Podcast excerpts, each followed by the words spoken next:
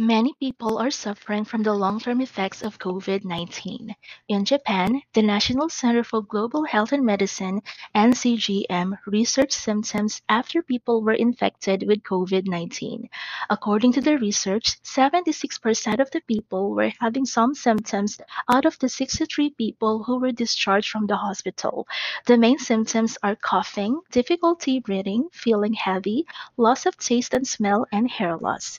Additionally, 48% of patients had symptoms two months after the onset of the first COVID-19 symptom, and 27% were still experiencing those symptoms four months later.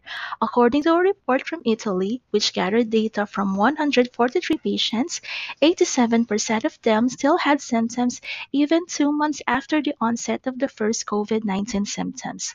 The main symptoms were fatigue and difficulty breathing. These and other symptoms listed below might correlate with COVID-19.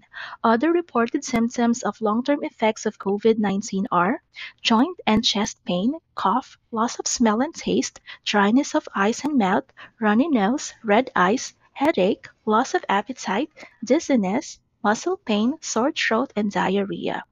It is not matched whether the symptoms are severe or mild and having serious long-term effects.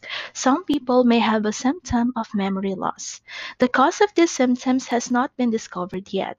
Some people are unable to work as usual or having difficulties in their daily lives after recovering from COVID-19. There are some hospitals and clinics offering counseling on long-term effects of COVID-19. Experts say that it is important not to do intense exercise or push yourself too hard. If you're infected, please take good care of yourself. If you are around someone infected, please be considerate to them.